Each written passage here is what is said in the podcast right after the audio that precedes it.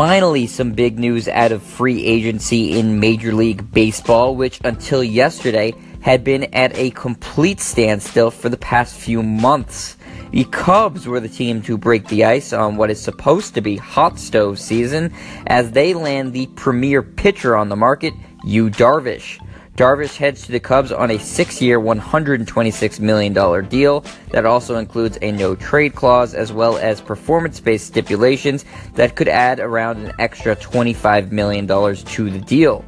Darvish will be entering his sixth season in the big leagues after arriving from Japan in 2012. The 31 year old ace spent the bulk of his career with the Texas Rangers before being dealt at last year's trading deadline to the LA Dodgers. Now, Darvish will remain in the National League and will look to improve a Cubs starting rotation that was somewhat inconsistent last year. On the staff, he'll be joining Kyle Hendricks, Jon Lester, and Jose Quintana to form a very deep and talented rotation. Darvish has been an excellent pitcher thus far in his major league career after coming over from the Japanese Pro League with considerable hype. Last year was a bit of a down year by his standards, but he still finished the year with a 3.86 ERA and over 200 strikeouts. It's those strikeouts that Darvish has really been known for throughout his career. Last year was the third time he surpassed the 200 strikeout threshold, and the Cubs are banking on him being able to keep that up for the next several seasons. Darvish has only finished one year with an ERA above 4 and besides two years where he dealt with some injuries, has been a very consistent and legitimate number one pitcher. He certainly has the stuff to lead a staff, and despite being 31, should be expected to continue to pitch like an ace, especially now with the run support of an elite offensive team like the Cubs. His arrival in Chicago will almost more than likely spell the end to the tenure of Jake Arrieta with the Cubs. Arrieta is also a free agent, and Chicago has clearly decided to spend their money on Darvish to replace him.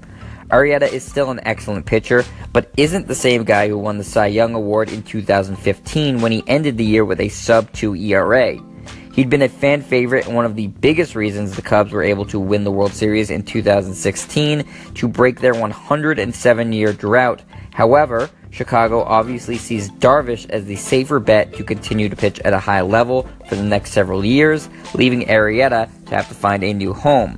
As good of a pitcher as Yu Darvish is, he'll have to fix whatever went wrong for him during this past World Series. His two starts against the eventual champion Houston Astros were both absolute unmitigated disasters. Each time he lasted just one and two thirds innings, surrendering a total of eight runs, nine hits, and zero strikeouts combined. There was even talk that he was tipping his pitches to the Houston batters, something he must figure out if he hopes to be worthy of the big contract he just signed. The Cubs hope and believe Darvish will be more like the pitcher that defeated them in the National League Championship Series, where in his one start he tossed six and a third innings, striking out seven, and surrendered just one run. Either way, he is the first big, free agent domino to fall since his fellow countryman Shohei Ohtani signed with the Angels all the way back in November. Hopefully, the Darvish deal can open up the floodgates for teams to now start signing some free agents after months of stalemate. Regardless of if that happens now or not, Yu Darvish is officially a Cub and getting paid quite handsomely.